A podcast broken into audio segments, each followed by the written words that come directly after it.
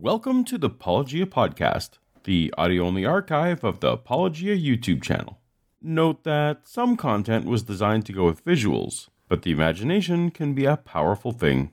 If you enjoy the podcast, please consider giving it a five star rating on the podcast app you're using now to help us reach more people. Or, since this endeavor is ad free, consider going a step further and supporting us for as little as a dollar a month at patreon.com slash paulogia. But for now, let's get to the episode.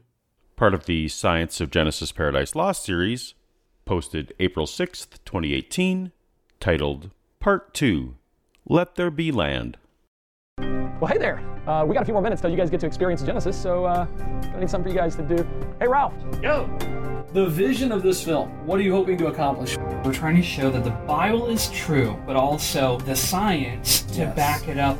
If we're going to have a debate about science, can you please just be honest about it? Paulogia presents The Science of Genesis Paradise Lost. Part 2 Let There Be Land.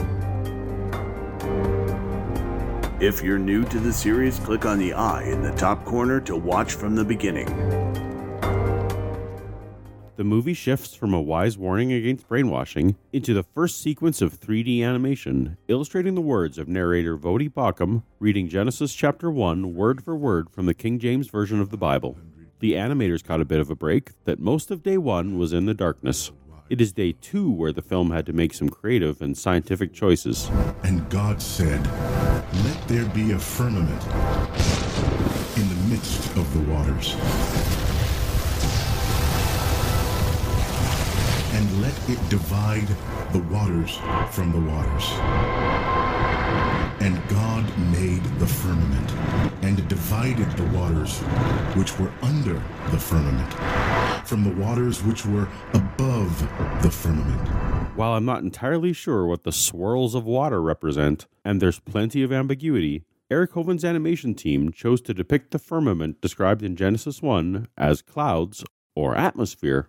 The idea that the firmament could be interpreted as the clouds was first popularized in 1554 by John Calvin. Prior to this, Hebrews held that the sky was a solid dome with the sun, moon, and stars embedded within it. Revered church fathers like Clement of Alexandria, St. Augustine, and Thomas Aquinas all affirmed this solid dome plain reading interpretation.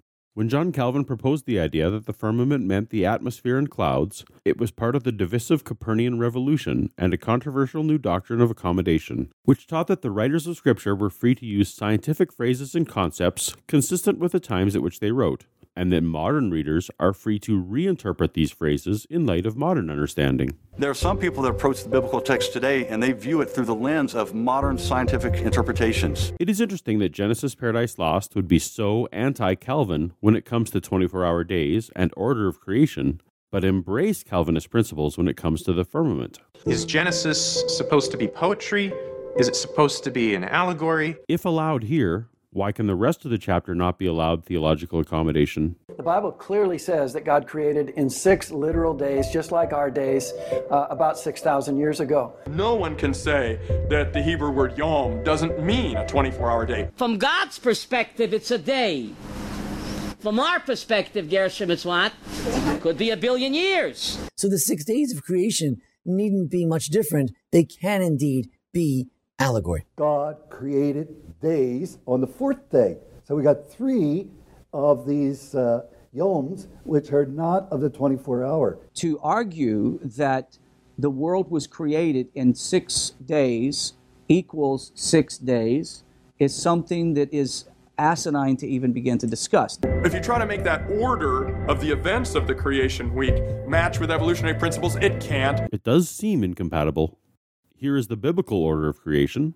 Considering only the items listed, the naturalistic view holds that the stars existed first, then our sun, all before the earth.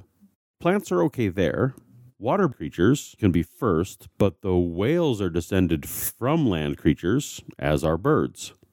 That said, some read Genesis 1 from the perspective of the earth, so that the finally clear atmosphere revealed the sun, moon, and stars on day 4, even though they existed prior. Many have found various ways to reconcile this for themselves. something you can research if you're interested. If the days were really bazillions of years, Bazillions? Really, Charles? Statements like this make it difficult not to treat everything you say as hyperbole. When are you being literal, and when are you being figurative? In 1859, Charles Darwin published On the Origin of Species by Means of Natural Selection, or The Preservation of Favored Races in the Struggle for Life, a book that proposed a new theory on how life came to be on planet Earth. Throughout the film, the animators inserted floating labels which give additional written commentary as an addendum to what the voiceover is saying. In this case, the text actually corrects the narration error that Darwin's Origin of the Species attempts to explain how life came to be on planet Earth. The written text correctly identifies origin of life as abiogenesis, where evolution merely attempts to explain the diversity of life. It is entirely possible that God could create the first life and nothing would have to change about Darwin's theory. However, the text misrepresents modern evolutionary theory that biodiversity has arisen from kinds magically changing into other kinds. Rightly or wrongly, evolution specifies that the entirely natural, well observed, well documented processes of genetic mutation and natural selection, among others, are sufficient to explain the diversity of life we see today. Scientists may well be putting too much stock in these natural processes, but natural processes are what they claim. One might look at this clip of animal creation from later in the film and describe the process being shown as magical. But certainly the film creators would insist that describing creation as magic would be a misrepresentation. It is probably a poisoning of the well word best left out of any investigation and discussion. Darwin was strongly influenced by Charles Lyell's Principles of Geology. Lyell, also influenced by others, reinterpreted geologic history through gradual processes over millions of years, a concept known as uniformitarianism. What the film is describing here is better described as gradualism. Geologists today typically do not hold to strict gradualism. In modern usages, uniformitarianism more accurately refers to the unchanging nature of the laws of physics, that the chemistry and physics observed today are the same as those that acted in the past. This view was contrary to catastrophism, which teaches that Noah's flood can explain much of what we find in the geologic record. Broadly, catastrophism is the theory that changes in the Earth's crust during geological history resulted chiefly from sudden, violent, and unusual events. Before 1860, it made sense to try to explain unusual features with unusual events, like volcanoes, earthquakes, tornadoes, or flooding. But only a subset of catastrophists felt that it was a single, worldwide flood. Modern geologists hold the blended view that Earth's history is explained by slow, gradual processes punctuated by occasional catastrophic events, but also that the catastrophes were caused by, operated within, and can be understood entirely in the context of unchanging laws of nature.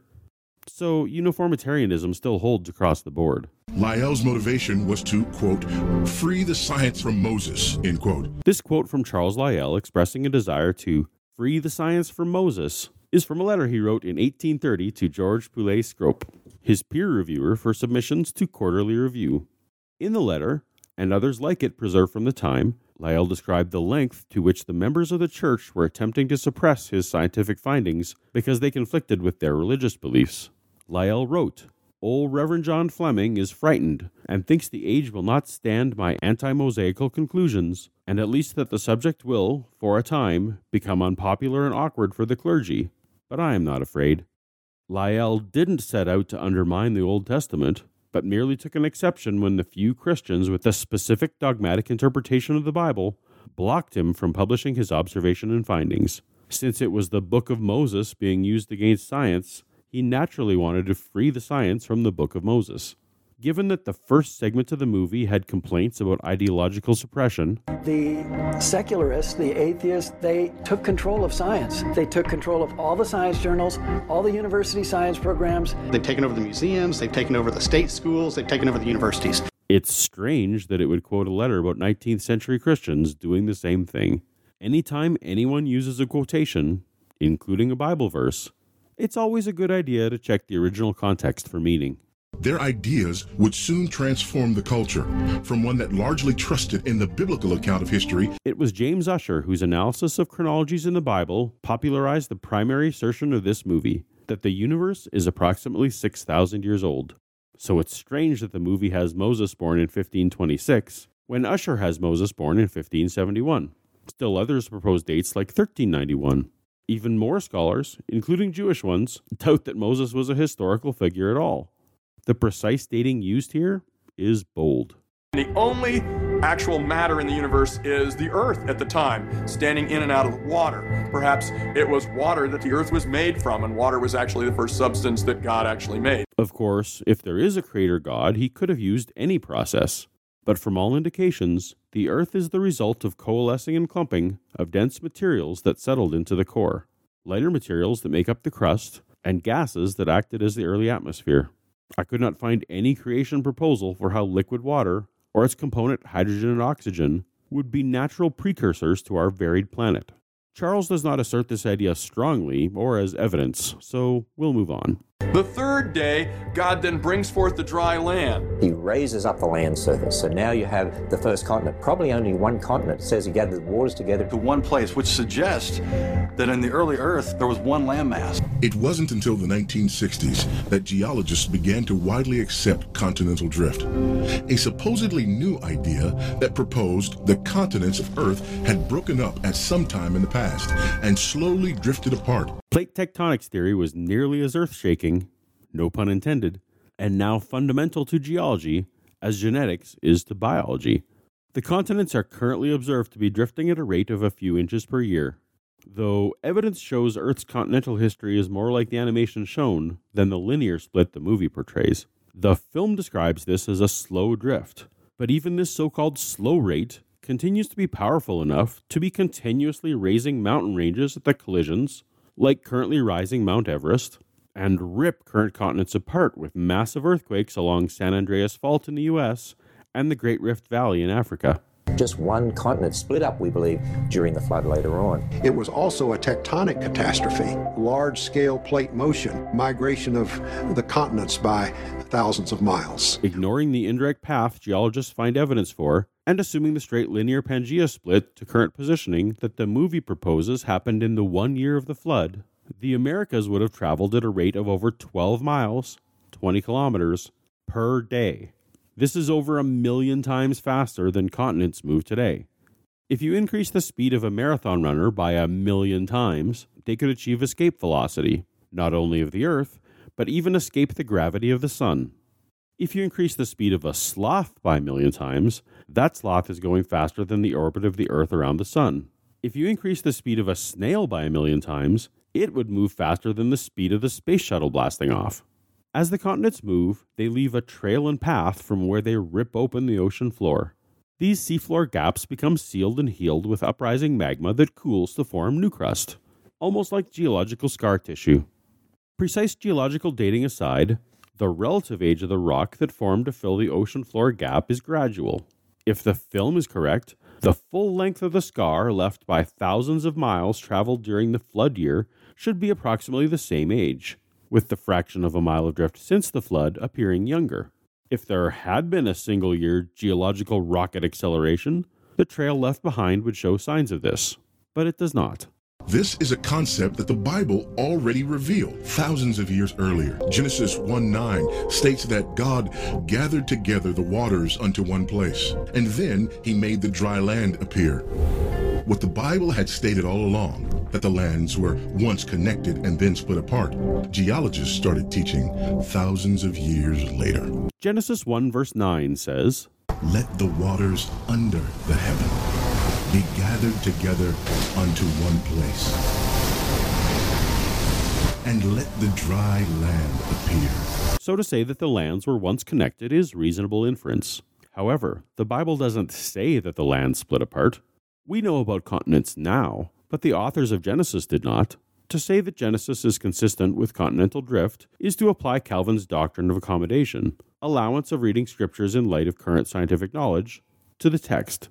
Again, if Eric's movie is okay with accommodation on plate tectonics and firmament as the clouds, why not other knowledge? The line seems arbitrary. Additionally, Genesis 1 verse 10 seems to contradict a single landmass. And the gathering together of the waters called he seas. Already on day 3, there are multiple seas. Some apologists will interpret this as inlets into the one landmass, But in the past, this was interpreted in the context of the continents always being where they are today. The point being that even Eric's movie picks and chooses which arbitrary way to harmonize natural observations and Genesis interpretation.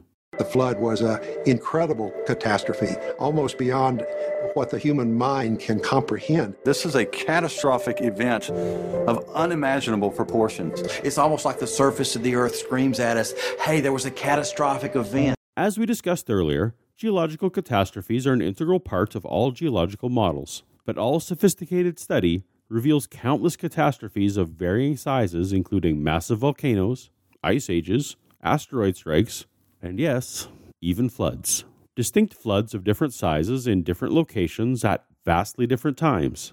In fact, the U.S. Geological Survey compiled a list of the world's largest floods in the past 15,000 years and the evidence for them. They all left significant impacts, but none were global. If something like that happened, what sort of evidence should that have left behind? That's a really good question. Naturally, geologists have been studying local floods for centuries, and one consistent marker of a rapid rush of large amounts of water is diluvium deposits. These are massive ripple marks, from 2 to 20 meters tall, with wavelengths of up to 300 meters. Think the ripples in sand on a beach, but on a massive scale. First studied in the 1900s by J. Harlan Bretz and Joe Pardee in Lake Missoula, these ripples are found in Asia, Europe, North America, and even on Mars the presence of which were the first clear indicators of water there, which the movie will affirm momentarily. But these ripples are not found around the globe, which is just one thing a geologist would expect if the flood of Genesis had taken place. Billions of dead things buried in rock layers laid down by water all over the earth. I laughed when they gave Ken Ham's catchphrase to another speaker. They gave me the unexpected in a section about expectations. Of course, the flood that Genesis described would have killed a lot of creatures, but it would have done so all at once. During a single event, the sedimentary layer that is laid down forms a single layer, with graduated sorting by density and buoyancy. But that is not what we see. We see distinct layers with distinct ecosystems. No modern creatures in the lower layers, and ancient creatures disappearing in the upper layers. No exceptions. The film even chooses to depict this in a representation of the geological column.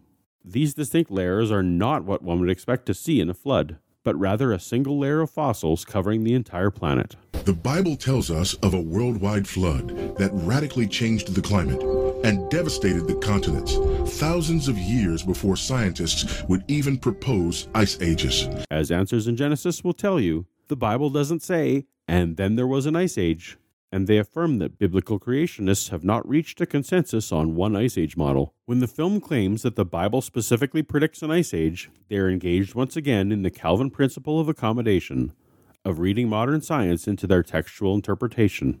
Of course, this is acceptable, but why be inclusive of some observations and not others? The irony being that these same scientists would confirm the possibility of great global floods on planets like Mars, and yet still deny a global flood was possible on Earth. This phrasing is almost identical to this 2007 article by Andrew Snelling who notices that most geologists today vehemently oppose any suggestion that in the Earth's past that there were cataclysmic outbursts of water that flowed catastrophically across its surface as the global Genesis flood, even though the planet Earth is still 70% covered in water. But of course, geologists strongly affirm cataclysmic outbursts of water in the Earth's past. I pointed out the long list from the U.S. Geological Survey, which is only a fraction of the floods acknowledged in history. However, the evidence doesn't affirm a single flood at a single time. The suggestion has been heard, but not found to be supported. Snelling continues. Yet they are equally adamant that the surface of nearby planet Mars has in the past been cataclysmically covered in water, even though most of its surface is now dry. This phrase, surface covered in water, or Great Global Flood on Mars, as the film puts it, are entirely disingenuous. In the very paragraph before, Snelling acknowledges that Mars has in the past been covered by huge volumes of water which spread over vast areas not spread over the whole surface, but vast areas. And by vast, scientists mean perhaps up to one third of the surface at once, never anything close to the entire surface. So Snelling's article, and subsequently the movie, misstate the scientific claims about Mars in order to appeal to common sense and their final false assertion that the conceptual possibility of a global flood hasn't been considered, when this concept has been evaluated and weighed against evidence for hundreds of years. Finding insufficient evidence is not the same as failing to consider a possibility. A person who acknowledges that Bernie Sanders is not currently president of the United States likely still considered it to be a conceptual possibility at some point. While the narrator made an emotional appeal to common sense, the film's label for Mars included an extra claim as a visual Easter egg Mars, approximately 6,000 year old planet. The impact basin Hellas, Mount Alba Patera, and the Tharsis Plateau evidence a young surface. While brief and vague, it appears this claim is referencing this article from Answers in Genesis Mars, a Testament to Catastrophe from 2008. It references three geological features on Mars Hellas, Mars's largest impact crater the size of half of the continental US, Mount Alba Patera, Mars's largest volcano by surface area, and the Tharsis Plateau, the largest known volcano in the entire solar system. The article hypothesizes that merely because these features are relatively close together, the relationship between these gigantic features is unlikely to be a result of chance, suggesting a cause and effect relationship between them. This implies a global Martian geological catastrophe comparable in scale to the Genesis flood. The author's conjecture is that such a large asteroid hit could have set off the big volcanoes. Researchers have reasons to believe that this is not the case, but for the sake of argument, how would asteroid caused volcanic eruptions indicate that Mars is 6,000 years old? Well, if one assumes that the Earth's impact craters came during the flood, then Mars's impact crater probably happened during the flood as well. While this may be an interesting idea or a hypothesis, this is simply not evidence. One cannot assume the age of something and then in the same breath call that assumption evidence. Assume x equals 100. Therefore, x equals 100. In a significant understatement, the article admits the model presented here is a starting point. More research is needed, not only in the areas mentioned. This kind of wishful dating method is the sort of thing the film accuses mainstream science of doing. Creationists should avoid such circular reasoning if they are to have the high ground. You see, the Bible already stated there was a worldwide flood, and they don't want to validate the Bible. They'll come up with any other explanation but the truth. We definitely don't want to be accepting ideas or rejecting ideas on the basis of preconceived conclusion. I hope we can all agree that evidence should come first and then a conclusion should follow. Next on the Science of Genesis Paradise Lost. Part 3 Stretching the Heavens. Tap the subscribe button and the bell icon so you don't miss it. If you'd like to support the work of Paulogia, please consider becoming a patron at the link in the description. Thanks for watching.